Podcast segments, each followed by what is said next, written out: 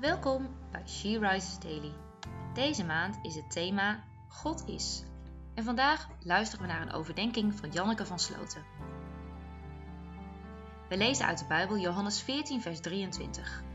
Jezus antwoordde: Wanneer iemand mij lief heeft, zal hij zich houden aan wat ik zeg. Mijn vader zal hem lief hebben, en mijn vader en ik zullen bij hem komen en bij hem wonen. Je kunt het je bijna niet voorstellen dat God de Vader en de Zoon bij ons willen wonen.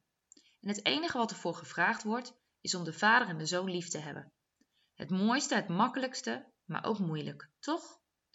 Of wij mogen weten dat wanneer we oprecht geloven, wij naar de hemel mogen gaan wanneer we overlijden.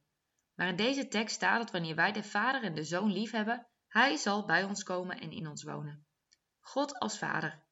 Wanneer je mag of mocht ervaren dat je liefhebbende aardse vader mocht hebben, dan kun je je een heel klein beetje voorstellen hoe een liefhebbende vader God is.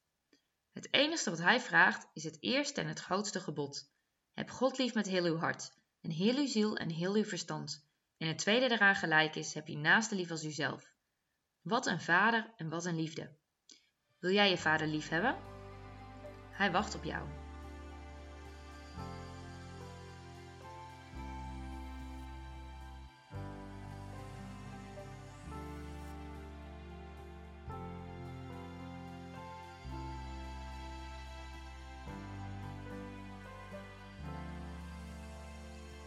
Laten we samen bidden.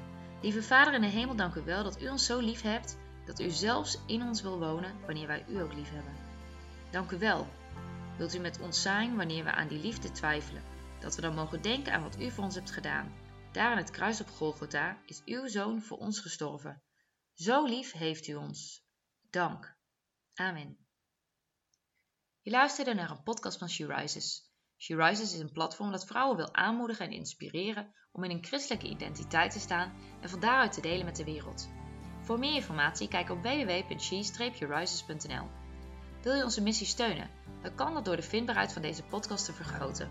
Klik op volgen of abonneren op de streamingdienst waar je deze podcast luistert of laat een review achter. Alvast bedankt.